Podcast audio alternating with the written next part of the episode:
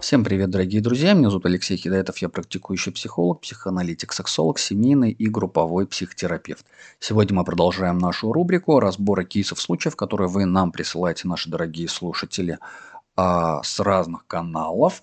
А, оставить а, ваши запросы, вопросы на разбор для того, чтобы я сделал вот такой вот разбор, как сейчас вашего кейса, и вы могли потом его прочесть на одном из каналов, либо услышать в одном из подкастов, вы это можете сделать на телеграм-канале Psi39 Talk, либо у менеджера Екатерины, ссылки будут все в описании. Ну, то есть это будет точно анонимно.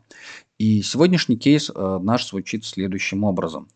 Такой коротенький. Мы с парнем начали встречаться, и после недели отношений он со мной расстался через СМС, мол, мы больше не можем встречаться, у меня сейчас э, хреновый период в жизни, я себя морально плохо чувствую и не готов к отношениям. Такой смс написал после этого больше не звонил и не писал. Я так не поняла, почему так случилось и за что он сам настаивал и хотел встречаться со мной, а, потому что я ему давно нравилась, и после недели отношений он так поступил. Спасибо вам, буду ждать ответа. Ну, что я могу здесь сказать в первую очередь? Коротенькое сообщение, мало информации, ну давайте все равно попытаемся какие-то гипотезы составить. Что же могло произойти с этим молодым человеком, который вдруг внезапно спустя неделю отношений сбежал. Первое, конечно же, то, что приходит в голову, что, скорее всего, он то, что хотел, то получил, а, понял, что ему этого достаточно и ушел. Если мы сразу отсекаем идею о том, что действительно правда,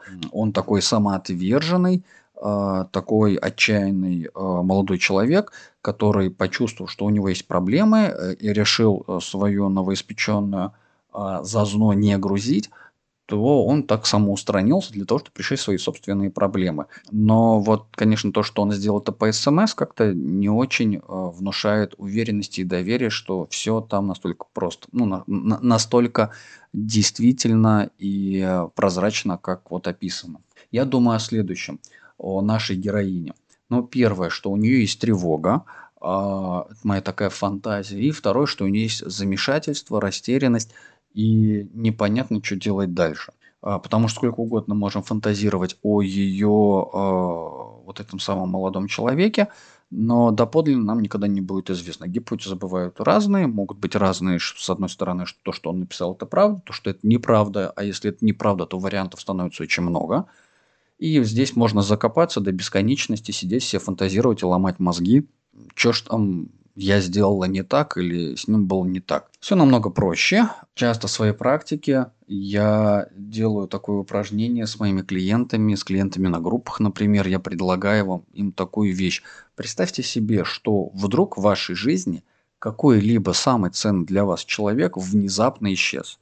Без объяснения причин, без э, понимания, без возможности как-то связаться, что-то узнать. Э, просто так вот раз и все. А, почему? Потому что в жизни так бывает. Просто вот так вот в жизни бывает, и с этим ничего не поделаешь. Жизнь она так устроена, она неблагодарна, она сурова и несправедлива, вообще ни разу в жизни не честная. И это реальность, к сожалению, да, это реальность. И, э, возможно, вам повезло, что это ваше первое знакомство с реальностью, оно происходит вот таким вот образом, потому что это очень щадящий способ узнать о суровости жизни. Бывает намного, намного, намного серьезнее и хуже случаи. А, на данном этапе, в таком месте, а, отдать ему власть, отдать ему право, отдать ему ответственность за его выбор. Он принял такое решение. Он собрался самоисключиться из вашей жизни. Имеет на это полное право. И никто, ни вы, ни кто-то другой, кто угодно, не в силах и не вправе, не в состоянии его заставить оправдываться, объясняться.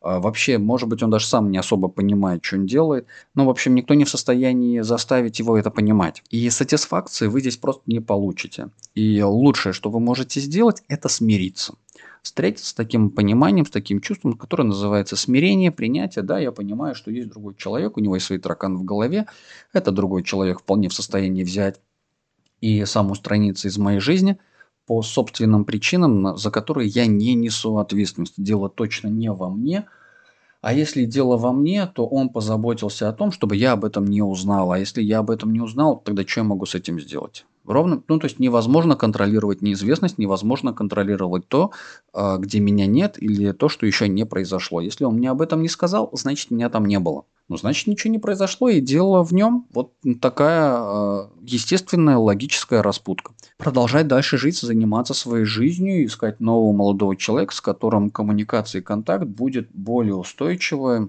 и доступен, проверять его на контактность, на способность разговаривать, договариваться и говорить о своих чувствах.